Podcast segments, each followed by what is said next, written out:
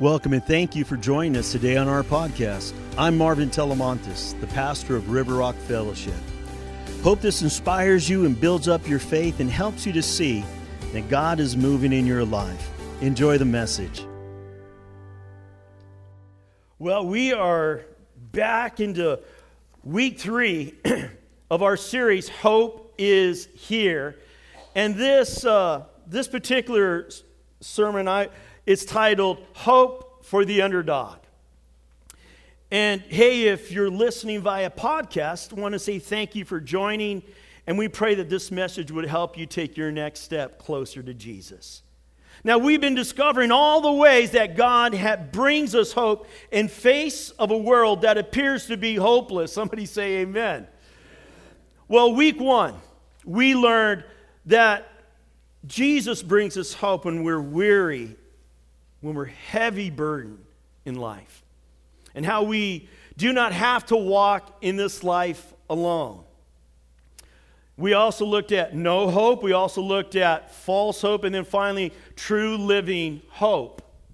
And then on week two, we began looking at how hope comes from the grace of Jesus when we are broken because of something well, we would call we messed up, or let's be honest, we sinned. And so we're broken inside. You know, there's two ways to be broken that which is done to us, or that which we did to somebody else. Amen? And so in that brokenness, I, I had a glass or a mug that just would not break. Amen. We accomplished it, we accomplished it though. I just did a little hard bang on it. But did you know that there's actually a Japanese art that's called kit, kins, kintsugi. Kintsugi. Did I pronounce that close enough? She's my favorite.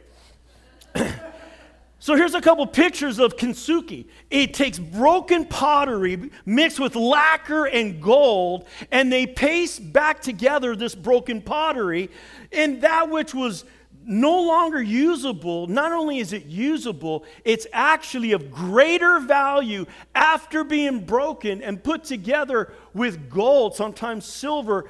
And now people look at it as an incredible, not only piece of, of art, but also is functional.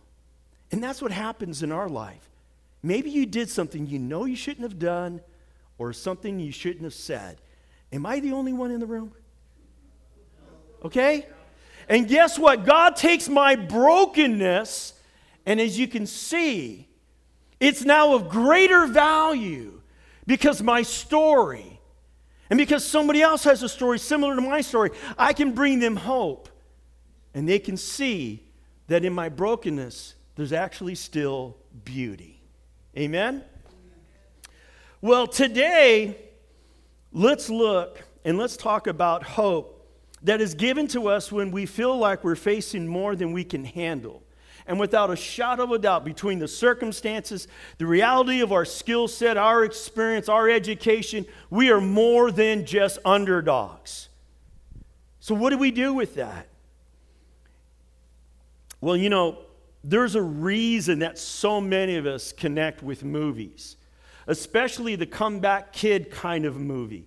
Think about these titles of some movies that maybe you have seen and maybe have even watched.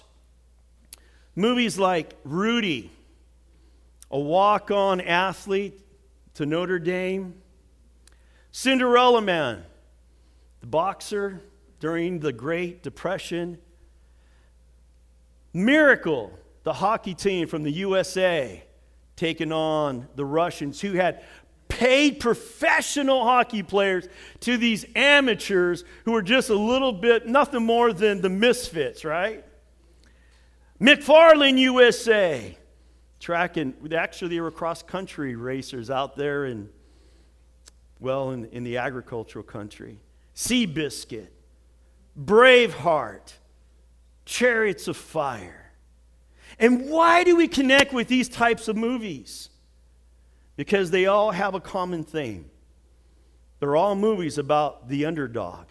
They are films about unlikely characters overcoming amazing odds and finding success. The stories are all told in a variety of different ways, and all have their own unique outcomes, but they all tell a story of hope. Maybe these movies do something to us because at some level, all of us feel like we're also facing overwhelming odds in our own life, and maybe in this area or maybe in that area. And when we see Cinderella Man he's getting victory, or we see Rudy getting victory, or we see the miracle in the hockey team, we look at that and we think, if they can do it, then maybe I can do it as well. And hope arises within our own soul. Maybe we cheer the underdog because we too are underdogs. Well, Father, I just pray that we would be willing to see and to hear what you would want us to see and hear as we dive in, Lord, going deep into this message and to the story of David that we wouldn't just see it as a Sunday school story, but we would see it as a story as relevant and real for us today a story of hope. In Jesus' holy name, amen. You know, life is full of dawning situations. Parents trying to run a family, and sometimes it just seems overwhelming. Navigating a, a global pandemic can be daunting, especially when it was only supposed to be 15 days of lockup. Juggling a career, juggling retirement. I always laugh when I hear somebody who's been recently retired, and you'll hear a common thing ready to go back to work yet? And they're like, yeah, so I can get some rest. Those who are retired know exactly what I'm talking about. How to do family well. Growing in your faith and defeating those sinful habits, it's not easy. That too is not only a challenge, but it's daunting. And trying to perform a two person lift or a two person job all by yourself alone is overwhelming and daunting. Why do I bring that out? Because I believe one of the reasons we struggle so much in dealing with those sin things in our life is we're attempting to try to approach those things in our life when God wants us to approach them with a two or three or multi person lift. And what do we do? Oh, oh, I got this one all by myself. You guys stay back. I, I can handle this. As the veins are popping out of our foreheads. Because it's overwhelming. It's too heavy. That's why on the box it says two person lift. The Bible's full of stories of characters against all odds, and yet they experienced victory. And they didn't experience it because they were all alone, they were never all alone. There's a common thread in these stories as well. These characters are all fully aware that without God on their side, there's no hope. no hope of a favorable outcome. Left to themselves, all alone, I would face defeat, and I have. How about you? One of the classic Bible stories of an underdog is the story of David and the giant, David and Goliath. This account takes place long before David is the king of Israel. And at this point, he's a teenage boy. A lot of scholars believe that he's around 19. Some people want to call him a boy. I don't think they're right in that. The, all indicators is that he's more of a, of a late teen. Anyways, he's not even fully developed into his, his man sized body. So let's pick up as we look at 1 Samuel, starting at chapter 17, verse 20. So David left the sheep with another shepherd and set out early the next morning with the gifts. Now, what's going on here is his little backstory. His dad has spoken to him and says, Hey, I want you to run over to the front lines. I want you to find your brothers, and I want you to tell me how it's going. Give me word. Go ahead and bring all this bread, all this, all of this food and cheese, and give some to the commander as well. But let me know what's going on. Why? Because he didn't have any internet right? No satellite footage. Literally, this is how they would get the play-by-play of what's going on is they would send somebody to be the reporter and then come back and give them the play-by-play. To the front lines of a battle. Isn't that crazy? But that's what's going on here. So he gave him the instruction. So he spends the night at home. He's getting ready in the next morning to take off. He arrived at the camp just as the Israelite army was leaving for the battlefield with shouts and battle cries. 21. Soon the Israelites and Philistines forces stood facing each other, army against army. Think of it as a big valley, one on this side and one way up high on the other side, and they could see each other and they would scream and yell and mock at each other, but nobody would move to the middle. They stayed at their opposite ends. So, just hours before David arrives at the front lines of a massive conflict, maybe to be played out that day, he literally has gone from the field of being with the sheep to being in the field of battle with the giant. I don't know about you, but that doesn't seem very preparatory. Did you get a lot of prep work? How was boot camp for you there, David? Did you get to oil up that gun? Do you know how to strap up them boots? You all ready for this, David? Just shows up. How many know that storms of life are just like that? They just show up whether you want them to or not. I didn't approve this. Who signed off on this?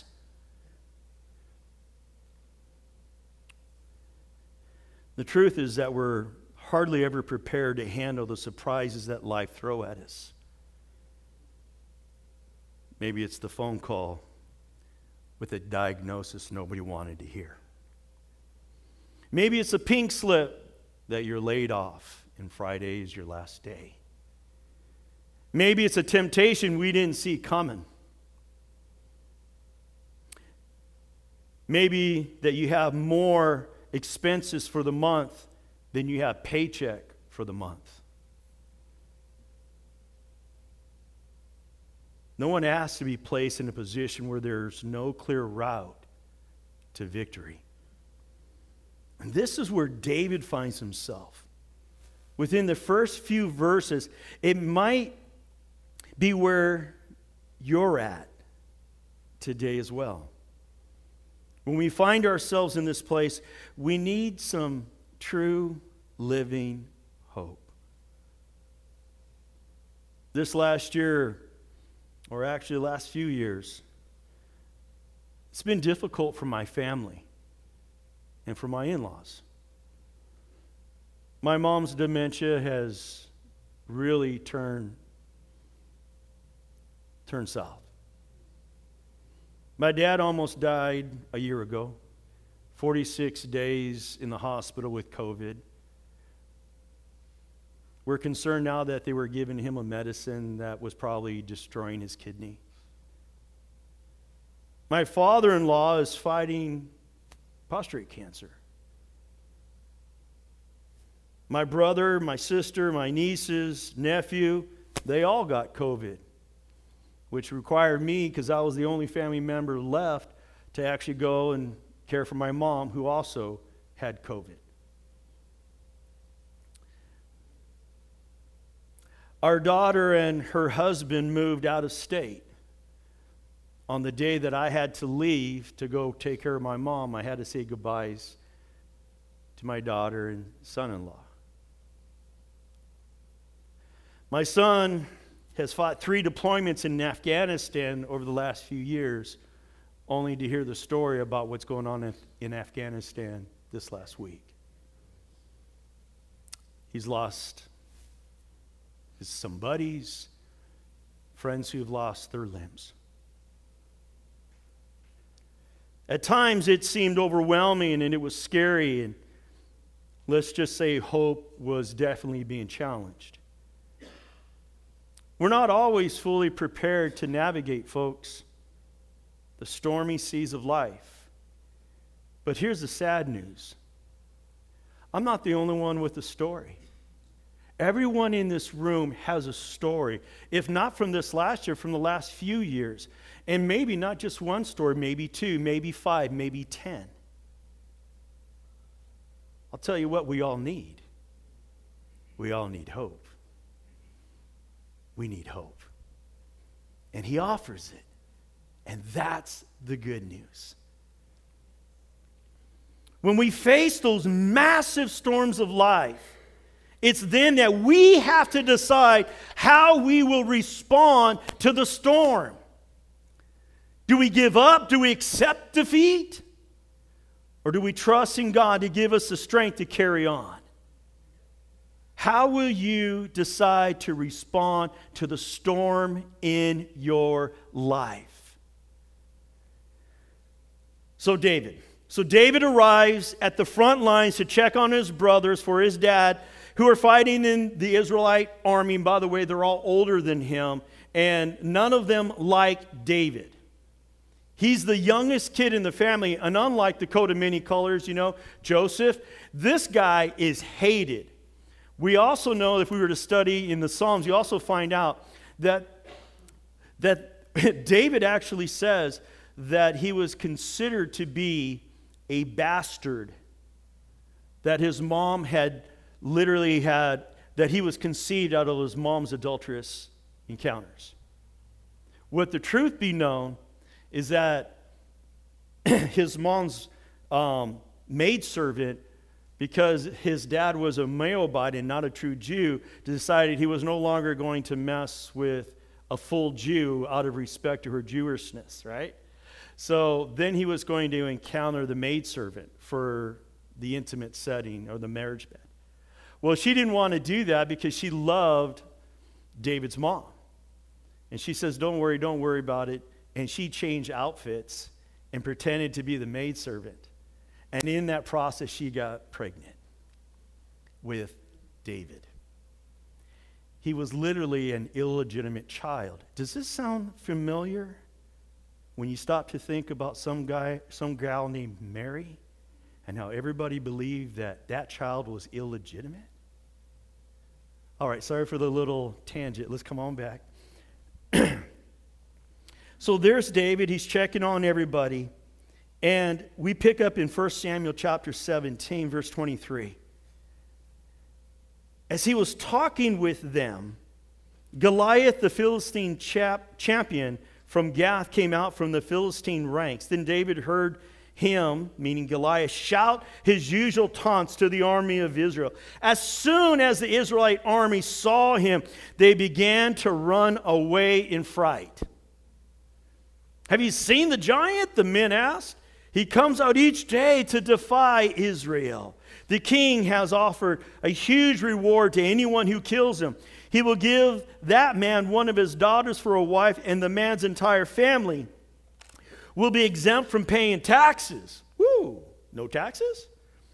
And David asked the soldier stand by, standing, by, standing nearby, What will a man get for killing this Philistine and ending his defiance of Israel? Who is this pagan, meaning uncircumcised? What does that mean? He doesn't have a covenant with God. Philistine anyway, that he is allowed to defy the armies of the living God. Now let's go farther down. Let's look at, at starting at verse 32, same chapter. Don't worry about this Philistine, David told Saul. He had been talking so much that finally somebody brought David to the king, and because he says, Oh, I'll take him on, bring it. The bigger he is, the easier it is for him to fall. I got this. Let's do this. I'll go fight him. 33. Don't be ridiculous, Saul replied. There's no way you can fight this Philistine and possibly win. You're only a boy. And he's been a man of war since his youth. Literally, they would train these prodigy kids, at the age of seven, they were now determined to be champions for the Philistine army. From age seven, they would train them to be warriors. But David persisted. I've been taking care of my father's sheep and goats, he said. When a lion or a bear comes to steal a lamb from the flock, I go after it with a club and rescue the lamb from its mouth. If the animal turns on me, I catch it by the jaw and club it to death. I, am I'm thinking he's not probably putting his hand underneath his. I'm thinking he's probably using a rope, kind of like how they get alligators. And once you get a rope around their snout, you know, that you can really control them. Because I'm sorry, if you see the size of a bear or a lion and try to grab that beard, uh, there's these things called claws. I think a rope is probably a better idea. Verse 35 I go after it with a club and rescue the lamb from its mouth. If the animal turns on me, I catch it by the jaw and club it to death.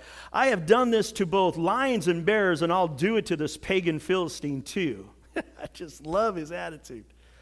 For he has defied the armies of the living God. Catch this phrase because over and over and over and over again, he thinks in this line of thought The Lord who rescued me from the claws of the lion and the bear will rescue me from the Philistine. Saul finally consented. All right, go ahead, he said, and may the Lord be with you. Just for time's sake, I didn't put it in there, but all of a sudden Saul goes, But you got to go out there with my armor. Dude, are you trying to get credit for something here? The thing doesn't fit on him. He's a boy, he's a teenager. But he was smart enough to know I'm not going to wear his getup. I'm not going to wear his gear. I'm not going to use his, his sword. I'm not going to wear any of that stuff. Why? Because it doesn't fit me. And when I fought the lion, when I fought the bear, I wasn't wearing this. I will go out just as I've done before, and how the Lord gave me victory. I will use what God has already given me. Why? So only God gets the credit. You can hear in the passage the determination within David. Though he's just a teenager, David knows someone has to stand up to this giant. This threat of a massive man named Goliath. I mean, this guy is a decorated warrior. He struck fear into the hearts of all who saw him. He was terrifying. Folks, he's a little over nine feet, which is nine and a half feet. A, a typical standard door is just under seven foot. So if you get under seven foot, you would have to add another two feet, and that would be where his head ends. Literally, his shoulders would be too wide to go through this. That ain't normal.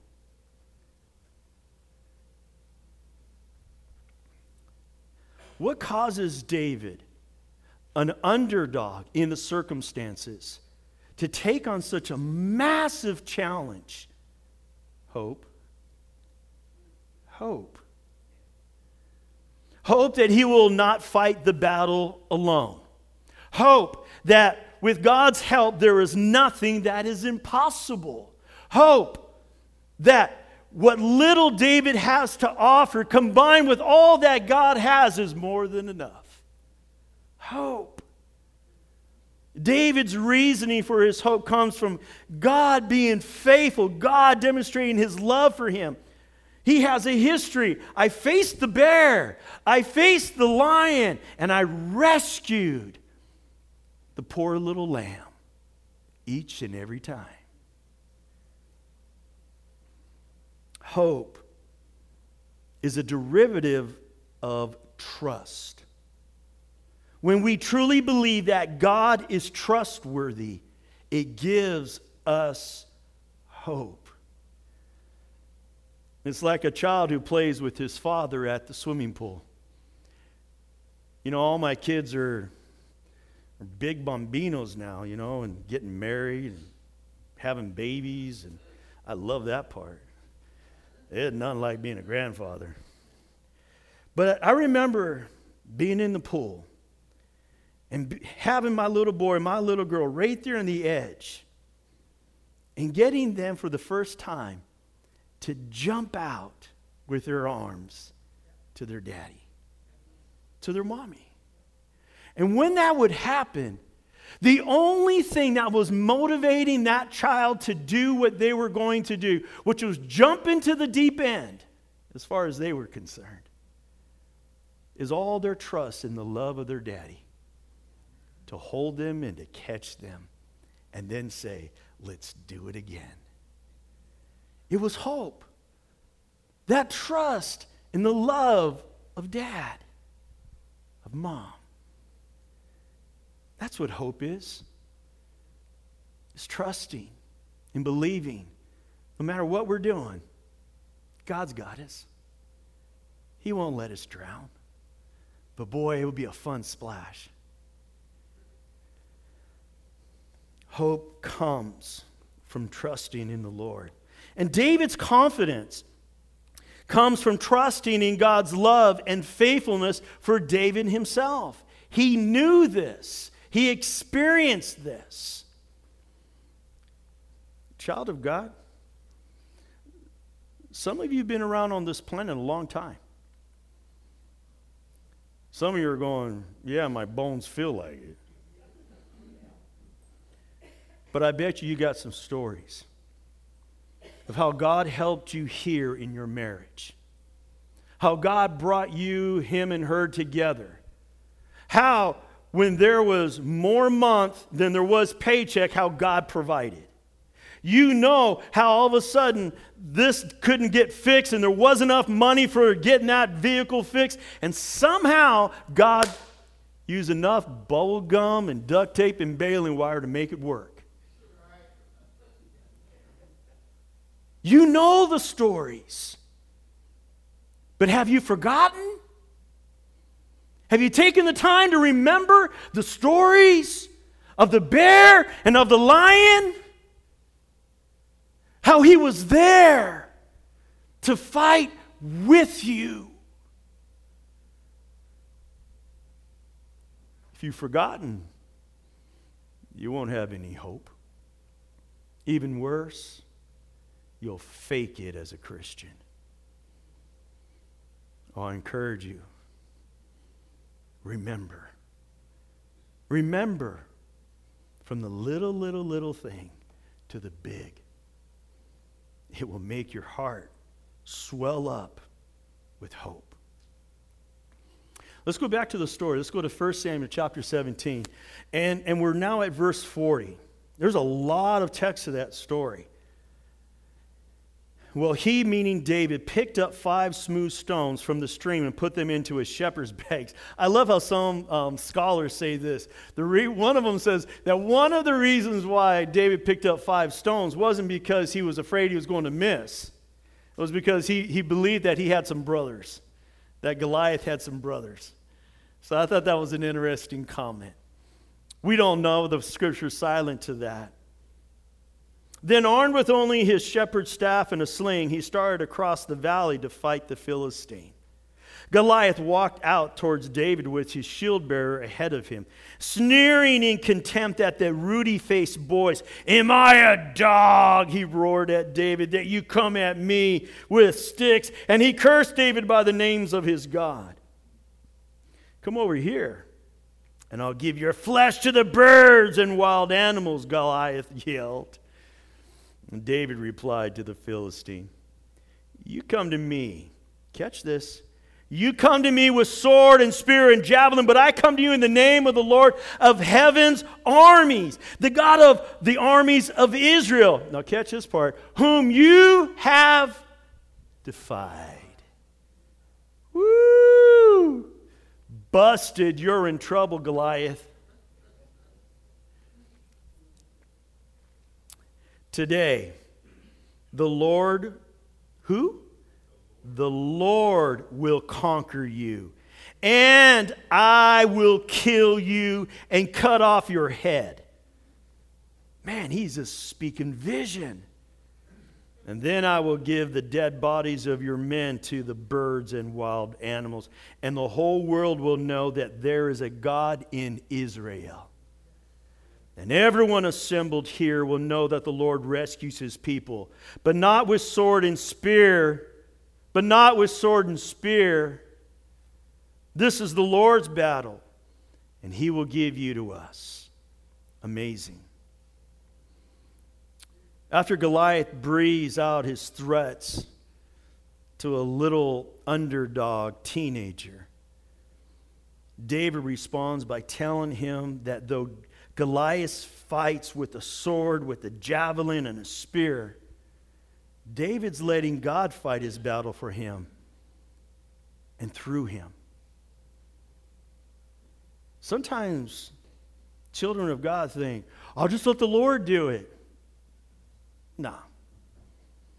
He's the kind of papa that says, let's do this together. I'll take the heavy load, but you hold on. And I love this part about David. In, in, another version, it talks about how he literally runs towards the giant. Ooh, I love that part. You want some of this? Do you see that in his face and his eyes? Do you know that when those slingshots, a lot of them could be six feet, seven feet long? Okay? So when they begin to swing this propeller type action over his head, he's generating such incredible centrifugal force that on the end of that, that when he releases it, they have found that some of those long uh, slingshots have the force of a 38 special gun. Who was really the giant in the situation? The guy who's a sniper? Or the guy with, I come at you, I'm really big and ugly, come get me, I have bad breath.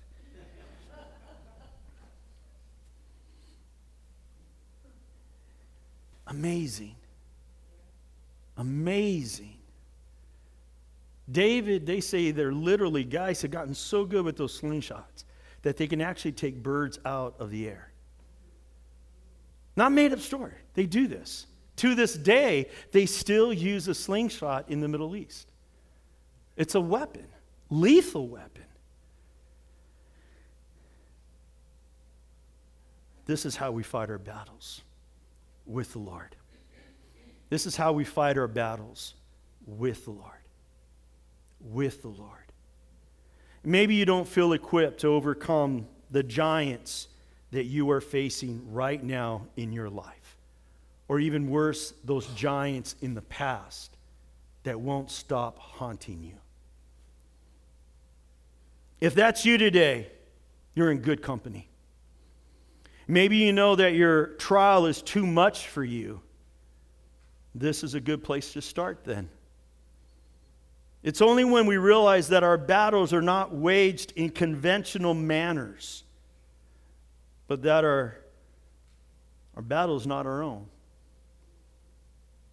Let's look at Ephesians 6.12.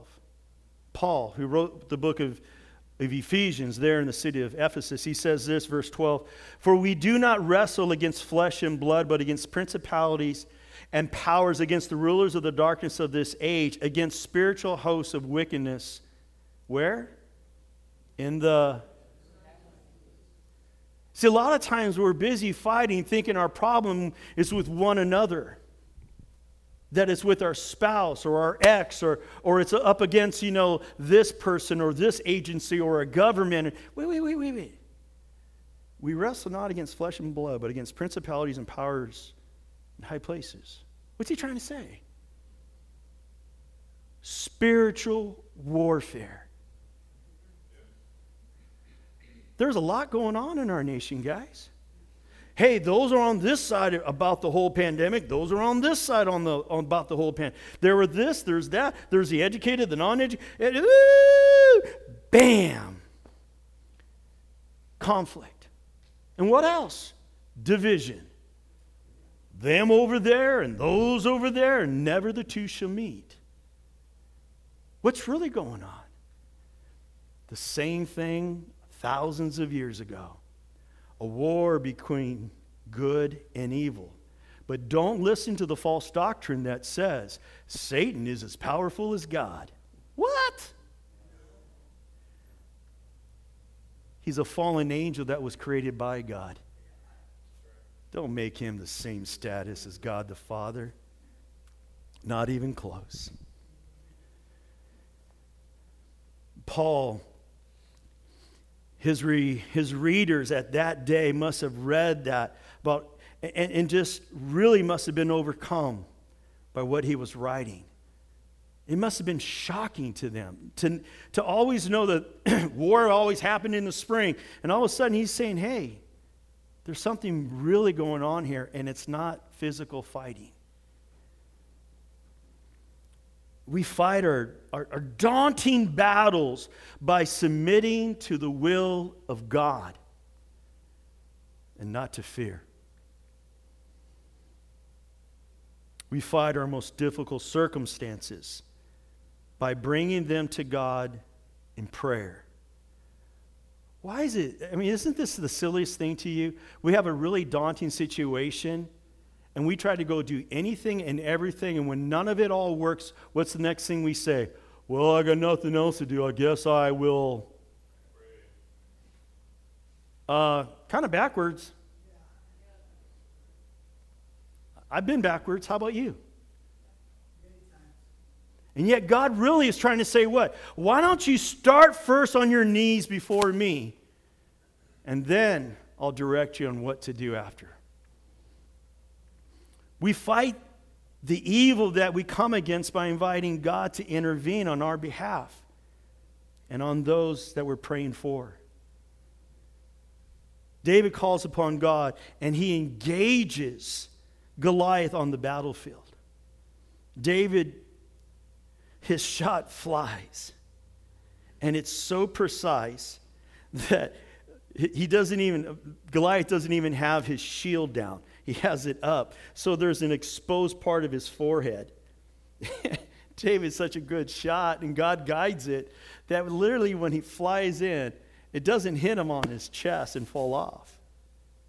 It literally hit him perfect in the forehead. Great was the thunderous pound of this nine and a half foot guy. He must have weighed probably close to 450, 500 pounds, if not more. He's now flat down. It appears that he's dead, but David's going to make sure for good measure that he is. He pulls out his, David pulls out Goliath's sword and literally goes and removes the head of Goliath. Can you imagine everybody up on that side of the valley, on that up there looking, and he lifts it up and says, Hey guys! Yeah, he's dead. And then everybody over on this side looks, What? Then they take off running down to the valley floor and running back up, and all the Philistines turn and burn towards the beach so they could get out of Dodge. And all the way while they're running, the Israelites take them out one by one. Amazing story. Amazing phone.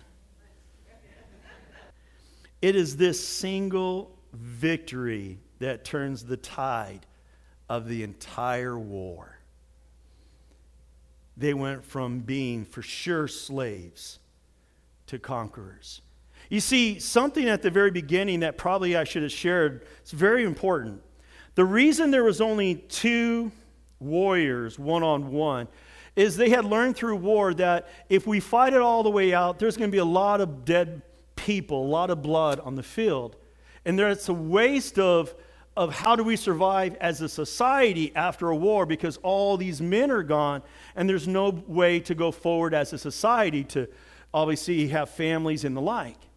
So they said, why don't we take our best and you take your best, and whoever wins, kind of like a duel, well, then the other ones become slaves to the victor. And so this is why they're sitting for a whole month, or almost 40 days, and they're all waiting. Because nobody's like going, I don't care if they kill me, that, but that means that all my family and friends, if I lose, it's on them. They're all slaves. I don't want that on me.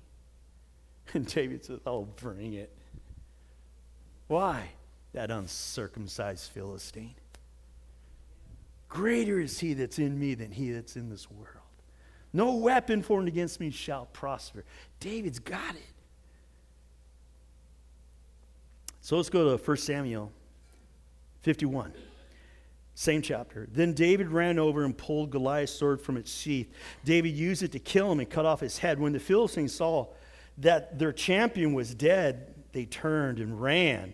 Then the men of Israel and Judah gave a great shout of triumph and rushed after the Philistines, chasing them as far as Gath and the gates of Ekron.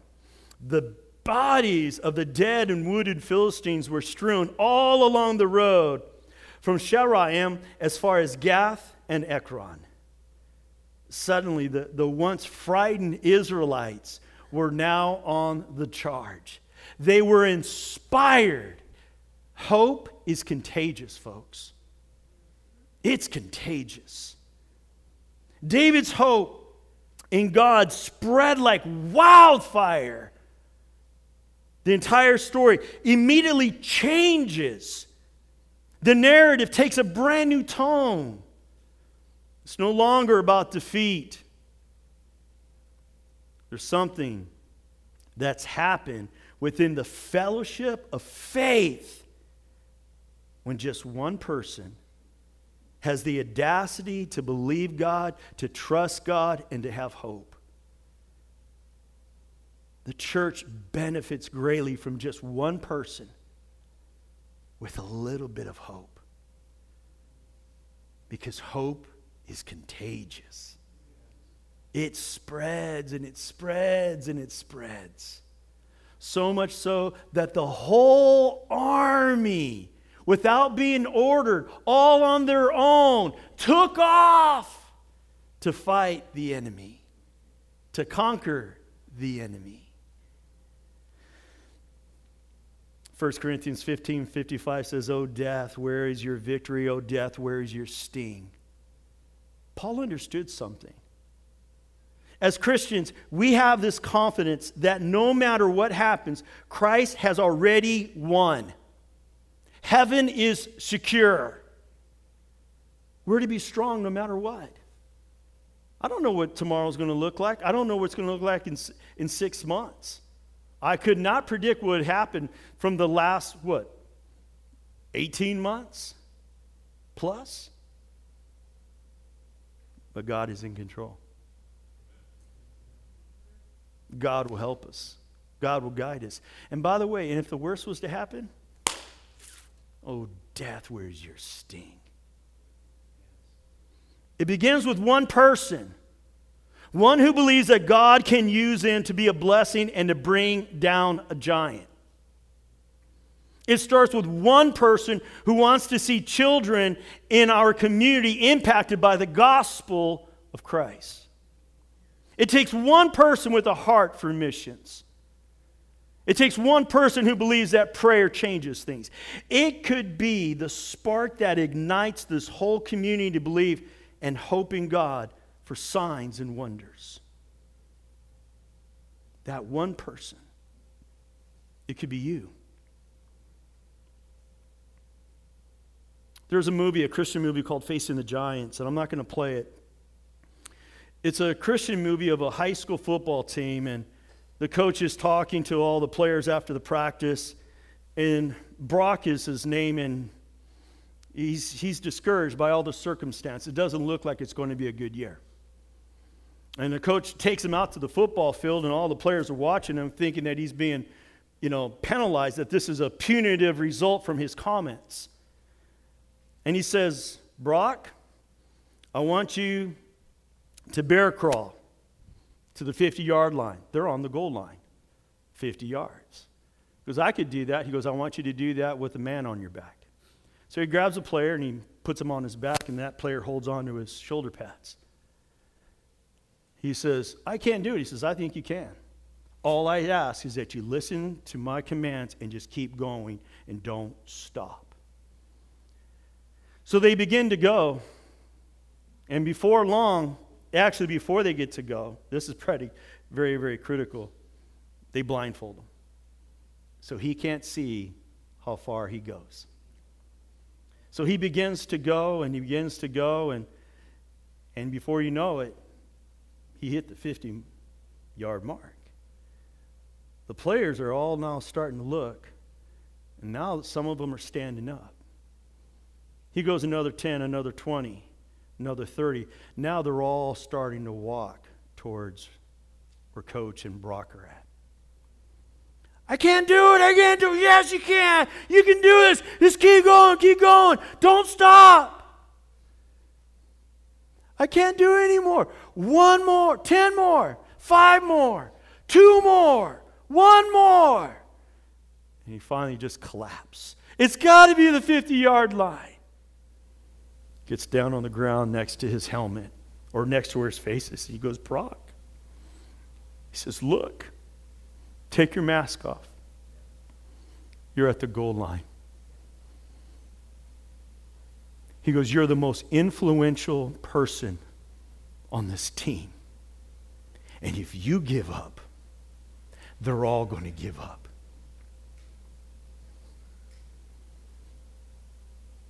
What's it like in your team, your family? Are you giving up on God?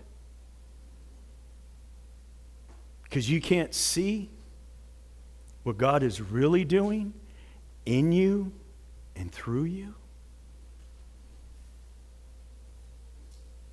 There's miracles if we'll trust Him. Even though you cannot see how God might come through, faith is believing that it is still possible. Church, when a whole congregation begins to function this way, that's when the world changes. What areas of your life can you exercise your hope, your faith this coming week? Well, Father, we love you. Lord, maybe not all of us are Brocks, but we're all children of the King. And you still require of us our very best and to not give up, to have hope, to believe that God can do the impossible and bring down the giants in our lives, in our nation.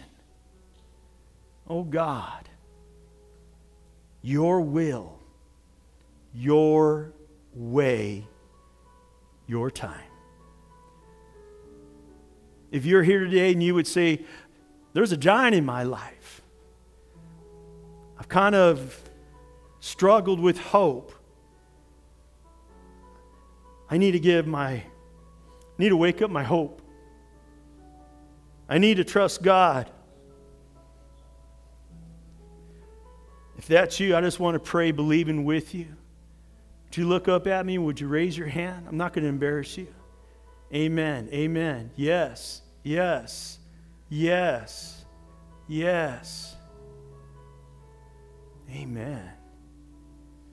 Father, I just lift up everybody just responding to that. And I pray you bless them, that you encourage them, that they don't feel guilt and shame and condemnation, but they would feel the grace, the love, the mercy of the risen Savior and hope beyond measure.